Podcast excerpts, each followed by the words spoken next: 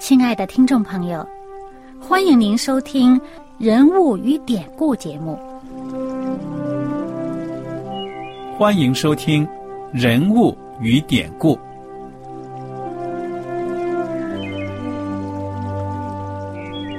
听众朋友们，当你读圣经的时候，不知道有没有过这样的想法？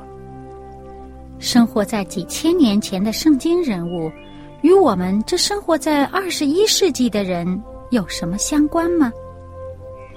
那些古时候缔造了历史的伟人们，只是些令我们感叹而望尘莫及的对象吗？那些败坏了品德的小人？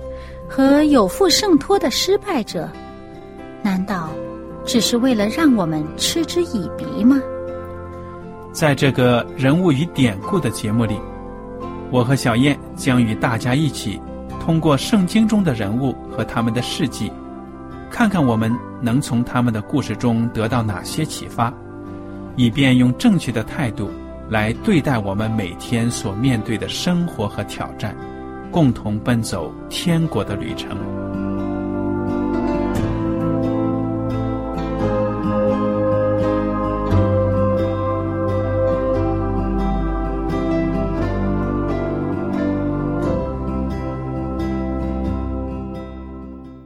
听众朋友们，很高兴呢，又能跟您坐在一起来研究圣经当中的人物和典故。我是艾德，我是小燕，大家好。我们今天呢，接着来看约瑟的故事，《创世纪》第四十章，《创世纪》第四十章。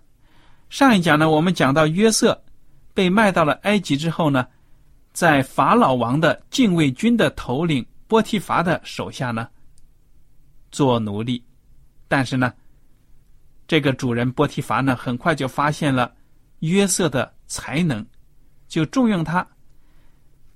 约瑟呢，在这个主人的家里面表现的也是非常的，可以说呢，值得让人信任。所以，耶和华上帝又与他同在，这个波提乏家里面呢，里里外外都有平安。那么，在这种情况下呢，主人把更重要的任务交给他，但是呢，好景不长，主人的妻子呢，就开始对约瑟有意思了。那么，小燕跟大家简单的再复习一下我们上一次讲的这个故事吧。嗯，那么当时主人的妻子呢，先是这个目送秋波啊，呃，这个约瑟呢就不理会他。嗯，但是后来呢，就进一步行动呢。那么这个约瑟呢，就跟他小以大义啊，说我不能跟你做这样的事情，这样是得罪我的这个上帝啊，耶和华上帝。结果呢，这个主人的妻子呢，就天天缠着他，不放弃啊。那么，这个约瑟呢，就避开避开与他相处，呃，就是尽量不在同一个地方。不受试探。哎，对了，可是呢，这有一天呢，呃，由于约瑟要去办事儿，就恰好呢，呃，碰到一个这单独与他这个呃主人的妻子碰面了。那么这个妻子呢，就抓着他。非要跟他这个嗯做这个不该的事情，那么约瑟就跑了。可是约瑟跑的时候呢，这个外衣就被这主人的妻子抓到了。那么主人呢就恶人先告状啊，这主人的妻子跑到这个呃外面去，把其他家里人都叫来说：“哇，这个这个呃约瑟呢要要要调戏我啊！”那么我大喊，他就跑到外边去了。他又把这个事儿告诉她的丈夫啊。那她丈夫知道了以后呢，就把这个约瑟下到监牢里面去了。嗯，我们上一讲呢，就学习到了约瑟被丢到了监牢里面，但是呢，他在监牢里面仍然大有作为，金子呢到哪里都能发光，对不对？这是我们常说的。对。那么我们看到这个三十九章二十一节啊，就讲到耶和华与约瑟同在，向他施恩。使他在私欲的眼前蒙恩，私欲就把监里所有的囚犯都交在约瑟的手下，他们在那里所办的事都是经他的手。啊，凡在约瑟手下的事，私欲一概不查，因为耶和华与约瑟同在，耶和华使他所做的尽都顺利。对呀，你们看，这个约瑟呢，忠心耿耿。为什么能够做到这一点呢？最重要的是他敬畏上帝，对上帝的律法呢，非常的遵守。这就表现在他的品格上了。那么想到我们在现在的社会呢，很多大公司呀，造假账啊，提高自己的，好像这个虚报自己的营业利润呐，为了把股票的价钱搞得高一点呢，什么官员有贪污啊什么的。跟约瑟一比呢，简直就是一个天壤之别，对不对呀？你看这个约瑟啊，他不但在做这个仆人的时候，他尽心尽力做好他自己的事情，呃，又因为被人冤枉，给下到狱里边去了。但是他在狱里面呢，即使是在监狱里面啊，每一件小的事情、不起眼的事情啊，他仍然尽心尽力去做好，又得到了一个。监狱管监狱的人的这个信任，所以我们可以看到，其实就好像刚才艾德所说的，金子在哪里都发光。嗯，那不论在什么处境之下，我们这个品格的这个保守啊，嗯，要在每一件事情上都要尽力去做好。嗯，像有些人可能因为啊一时这个上司不查。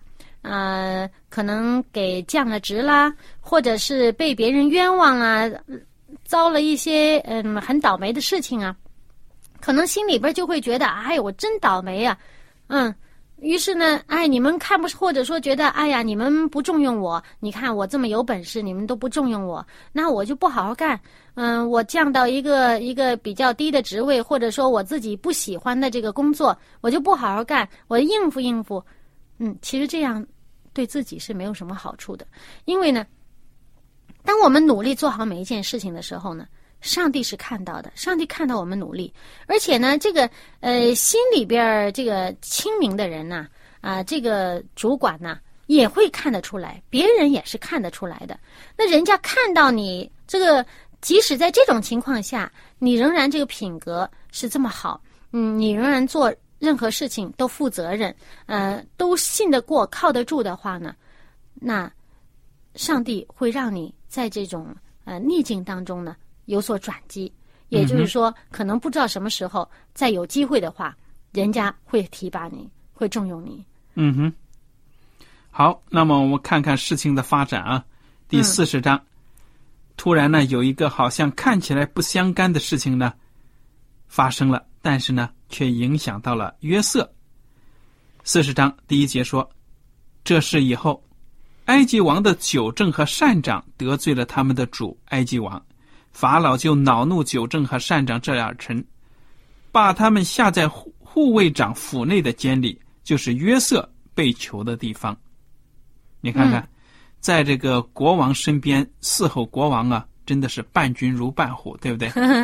这个九正呢，呃，善长哈，那个善长呢，就是其实就是做饭的，嗯，就是说负责这个啊预备啊，负责对御厨啊。那么这个酒政呢，实际上呢，就是嗯，把这个饮食啊递到啊法老手里面的人，嗯嗯，可能也就是说，呃。这个饭做好了，或者有什么酒啊，或者有什么饮料做好了，拿到他那儿，他得先试一试有没有毒啊，或者怎么样哈。嗯。试完以后才递给法老王。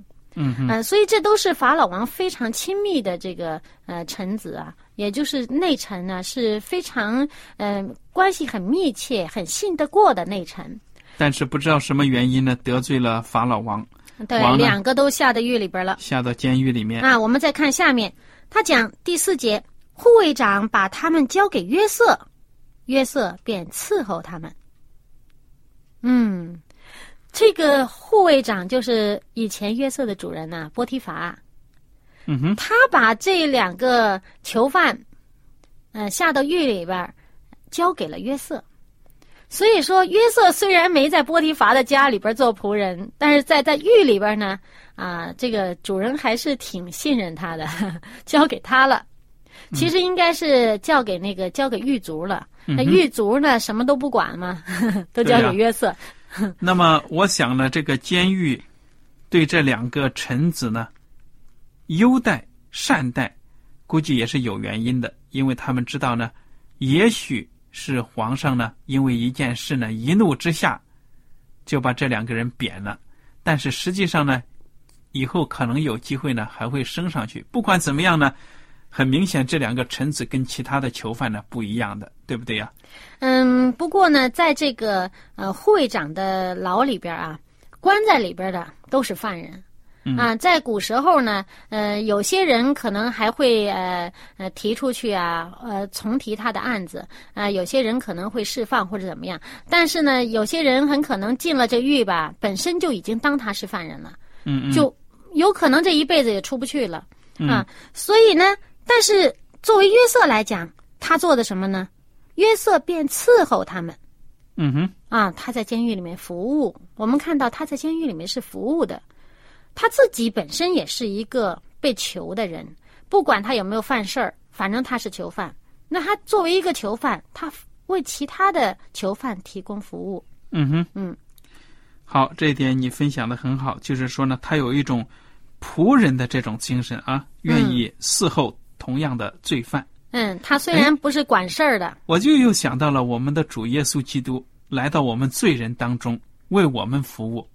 那么这个约瑟呢，看起来真的是又有一个意义上呢，又是预表着耶稣了。对，耶稣说过一句话嘛，说我来呢不是要人嗯服侍，乃是要服侍人。嗯哼，对，很好。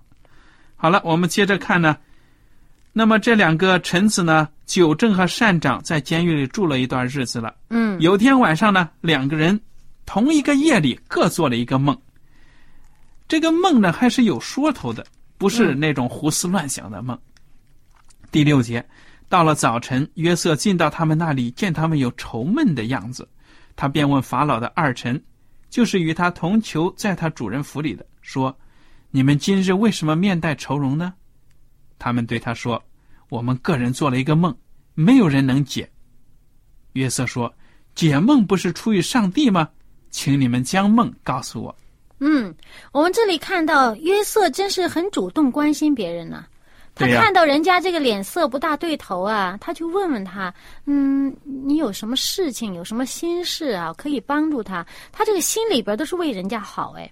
嗯哼，对了。而且他一听呢，这两个人说我们做了梦不理解，心里烦。他一下子呢，哎，就到了他的专长了。记得以前他跟他的哥哥们相处的时候，人家管他叫什么？做梦的。对呀，因为约瑟这个人呢，很灵性很好，所以呢，他很会解梦。啊，而且呢，他在这时候啊，本来。嗯，如果是一般人，可能会觉得，哎呀，我终于有一个一展所长的机会了哈，我显示显示我的本事。但是他不是，他第一句话先说，解梦不是出于上帝吗？嗯嗯，他把这个荣耀归给上帝，他没说这本事是我的。对呀，所以他为上帝做见证。那么好，九正呢，就先把他的梦告诉约瑟了。这个在第九节，九正说。我梦见在我面前有一棵葡萄树，树上有三根枝子，好像发了芽、开了花，上头的葡萄都成熟了。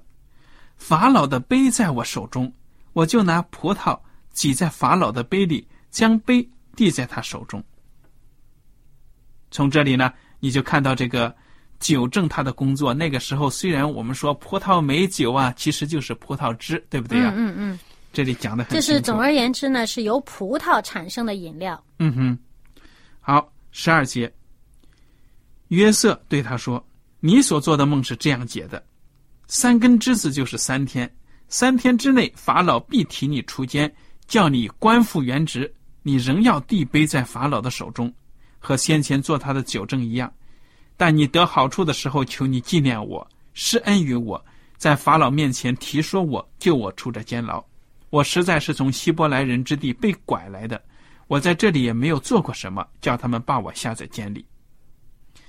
约瑟呢，很轻松的就明白了他的梦的意思，就跟他说呢：“你将来这三天之内呢，就可以官复原职了，而且呢，当你官复原职了，要帮我说一句好话，我实在是被人冤枉的。”嗯，他这个安慰了九正的心了。嗯啊，我想这个九正接下来这三天呢，虽然有这个期待啊，但是心里边这定了很多哈。对呀，有盼头了。对啊，就是起码少了三天这个愁闷的日子啊。那么，这个九正究竟他做的是怎么样呢？我们暂且不提。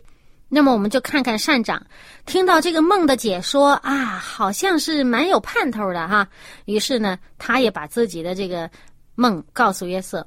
善长见梦解得好，就对约瑟说：“我在梦中见我头上顶着三筐白饼。”极上的筐子里有为法老烤的各样食物，有飞鸟来吃我头上筐子里的食物。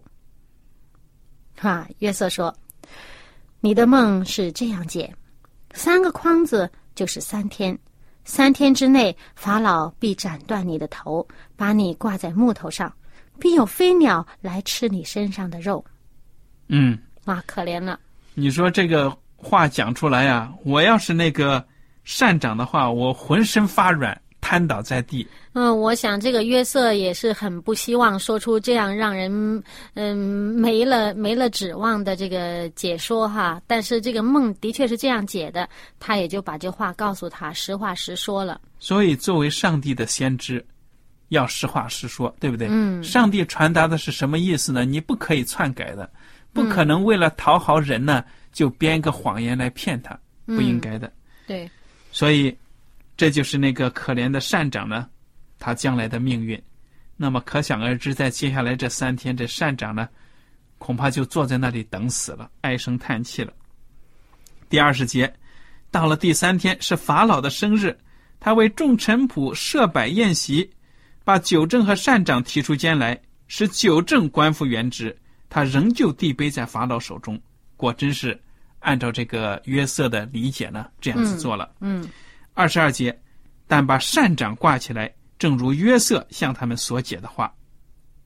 你看，你说这个法老这过生日啊，按理说应该大赦嘛。作为国王的话，有的时候为了表示仁慈啊，就会实行大赦。但是呢，这个时候真的很奇怪，把九正官复原职了，却把这个善长呢给斩了头，很其实残忍呢。哎，其实呢，这个大赦不大赦呢，这个可能我们中国人有这种文化，嗯，那可能那个地方那个时候不一定有这种文化，嗯，不过呢，嗯，错误的是，如果比如说，呃，这两个人，呃，真的是做了什么错事啊。嗯，或者是这个善长真的落了毒啊，或者想图谋害法老，我想再怎么大赦，恐怕他他他也不会官复原职的了。嗯啊，那么在这里呢，就是嗯，最终善善长这个结局呢，还有这个九正的结局呢，都像约瑟呃所预言的这样，嗯，就是照着这个事情发生了。对呀、那这九正很开心哈，官复原职，呃，立刻就是有了重任呐、嗯、因为把这个食物递到法老手里边，这么亲密的这个接触啊，哇，我想让他心里边非常的兴奋，又重新有这么呃受重视、这么呃受信任的这个职分啊，高兴的很。那高兴呢，就忘了约瑟，对呀、他竟然呢食言了，忘了约瑟，没有把约瑟呢提给法老，讲给法老听。那么接下来四十一章呢，法老王做梦了，而且呢，这时间过去了，过了两年的时间。嗯，对，所以我们就看到啊，其实，嗯，一个人啊，嗯，得了好处以后，嗯，忘记感恩，或者说忘记了别人对自己的这个，嗯，所做的服务啊，呃，忘记谢谢啊，嗯，忘记呃，惦记着别人的好处啊，其实这种事儿常发生的。嗯嗯，其实我们真的是应该从这件事情呢，呃，看一看这个约瑟所做的哈，嗯，我们也应该提醒自己，嗯，不要太呃这个计较呃别人忘记对比自己的感谢，或者别人对自己计较也没用不要太介怀呀、对呀、计计较也没用啊。嗯，其实因为如果我们过于这个介怀别人对自己所做的，你就忘记做你该做的事情，嗯，就把这个心思意念没有放在该做的事情上。其实我们如果呢说不去介怀人家做了些什么，因为人家做的好或者不好呢，这个事情。嗯，都很可能发生。那么我们只要做好自己当做的事情呢，本身呢，也就是为另一个机会为另一个要来临的这个重任呢做好准备。嗯哼，嗯，如果他呃计较这时候，那么他就是嗯本身的品格上呢就已经给自己的品格上呢点上一点污点了。那么如果我们继续做我们当尽的责任呢，继续在这个逆境的时候呢，啊、预备好自己呃，让我们为以后承接重任呢，也就打下一个好的基础。嗯哼，那这个九正一望呢，就是两年的时间呢。法老做梦了。这个第四十一章说，法老梦见自己呢站在河边，有七只母牛从河里上来，又美好又肥壮，在芦荻中吃草。随后呢，又有七只母牛从河里上来，又丑陋又干瘦，与那七只母牛一同站在河边。这又丑陋又干瘦的七只母牛吃尽了那又美好又肥壮的七只母牛，法老就醒了。他又睡着，第二回做梦，梦见一颗麦子长了七个穗子，又肥大又佳美。随后又长了七个穗子，又细弱又被东风吹焦了。这细弱的穗子吞了那七个又肥又大、又饱满的穗子。法老醒了，不料是个梦。到了早晨，法老心里不安，就差人召了埃及所有的术士和博士来。法老就把所做的梦告诉他们，却没有人能给法老圆解。嗯，其实从这两个梦里面呢，我们可以看得出是类似的梦哈。嗯，大概呢，虽然我不会解梦，但是我大概一读，我感觉是一种不祥之兆。对不对呀 对，所以这个法老心里边很不安了，嗯，哎，他就把这个埃及地里边儿好像这种呃类似中国这个算命呐、卜卦呀 这种术士，还有呢这个博学之士呢，都都找来了，来问问他们。但是他们却不能解梦。你看看，所以这些人还说说明是，还说是有博士头衔呢，还有什么的，但是却不灵不明白这个属灵的事物。那么这个时候，九正突然想起来了，你看他这个时候是不是也是在王有需要的时候，他出来奉承一下、巴结一下？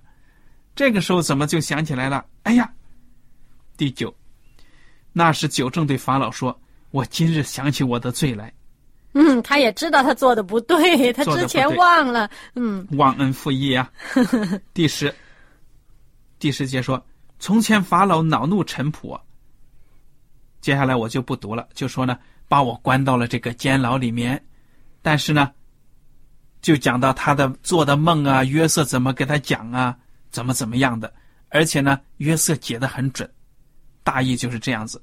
那法老王一听呢就说：“去把那个约瑟给我召来。”十四节，法老就派人呢去召约瑟，就把这个约瑟带出来，又是剃头，又是刮脸，换上新衣服，带到法老的面前。你看，约瑟有了出头之日了。嗯，其实呢，就是说我们过去曾经很努力，很很努力呢去做我们该做的事情呢。呃，比如说，呃，用一个比喻来说呢，就好像一个人呐撒种啊，其实你不要介意那个种子是不是呃一定会这个嗯、呃、这个发芽生长啊，或者是一一定会立竿见影的有什么效果让你看到。啊，你们像这个约瑟一等等了两年，其实我们这个，当我们努力去做这事情本身呢，就是在人家这个呃心里边呢再撒一个种，也就是在别人给人家留下一个长期的一个印象。人家说哇，做一次好事儿容易，你一直都做好事儿不容易，所以很多人都说实践啊，这个时间呢是检验一个人的。那么，当一段时间过去，人家长期的发现你哇，一直都是这么忠心啊，一直这么负责任呢、这么靠得住，这么稳妥的话呢，那人家也会会纪念你这个事儿。那么像这个约瑟，他一直很努力的时候呢，不知道什么时候呢，啊，他的这个努力呢被人家发现呢，人家就就提拔他。提拔他的时候，他这个呃本身他的这个才华呢就有一个用武之地了。嗯哼。那么接下来的经文呢，我们也不用详读了。法老呢有一五一十的把他做的两个梦呢，向约瑟解释了。那么约瑟呢就开始解梦了。这个第二十五节，大家可以详细的看一看。约瑟对法老说了：“你做了两个梦呢，其实讲的是同一个意思。那七只好的母牛呢，是七个丰收的年，紧追着这七只母牛来的这个又干瘦又丑陋的母牛呢，就是这个荒年，七个大的饥荒年。那么七个饱满的麦穗呢，也是代表着。”七个好的年，今后出现的这个七个干瘪的穗子呢，就是七个荒年。所以呢，这就是我要对法老说的：上帝已将所要做的事显明给你了。埃及遍地必来七个大丰年，随后又要来七个荒年，甚至在埃及地都忘了先前的丰收，全地必被饥荒所灭。那么，约瑟就跟他讲：“我们现在呢要做好准备了。七个丰收年，我们要好好的利用，把这个粮食呢多多的生产，多多的收集。紧接着下来这七个荒年呢，可是史无前例的，意思就是这意思了。所以你看看这个约瑟呢，解释的非常的清晰。”这是上帝对一个异国的君王呢，对一个埃及地这样一个国家的一种启示。虽然他们不认识上帝，但是上帝呢仍然关心人的命运。嗯，而且呢，约瑟呢作为一个忠心信靠上帝的人呢，他在这里很清楚的告诉法老说：“这是上帝把要做的事写明给你。”嗯哼，嗯，而且呢，就讲到呢，这个事情呢是上帝命定了。而且呢，要速速的成就了。所以我就想到呢，那些不认主的君王啊，那些政府官员呢，他们需要基督徒的帮助。当他们不认识上帝的时候呢，没有智慧，那么基督徒呢，可以给他们提供很重要的一种帮助。一种协助，而且呢，我们还有一个小心的地方呢，就是说，我们注意，当我们提供这协助的时候呢，不要把这功劳都归在自己身上啊。因为像这里面，我们就看到四十一章的这个四十一节啊，当法老说说，我听说呃你会解梦啊，那个约瑟回答法老说，这不在乎我，上帝必将平安的话回答法老。嗯哼，嗯，对了，那么。之后的事情呢，就真的是按照法老王所做的这个梦呢发生了。七个丰收年之后呢，是七个荒年。所以约瑟是在上帝的恩赐之下呢，有这个预言之灵。那么由于时间的关系呢，我们今天就学到这里。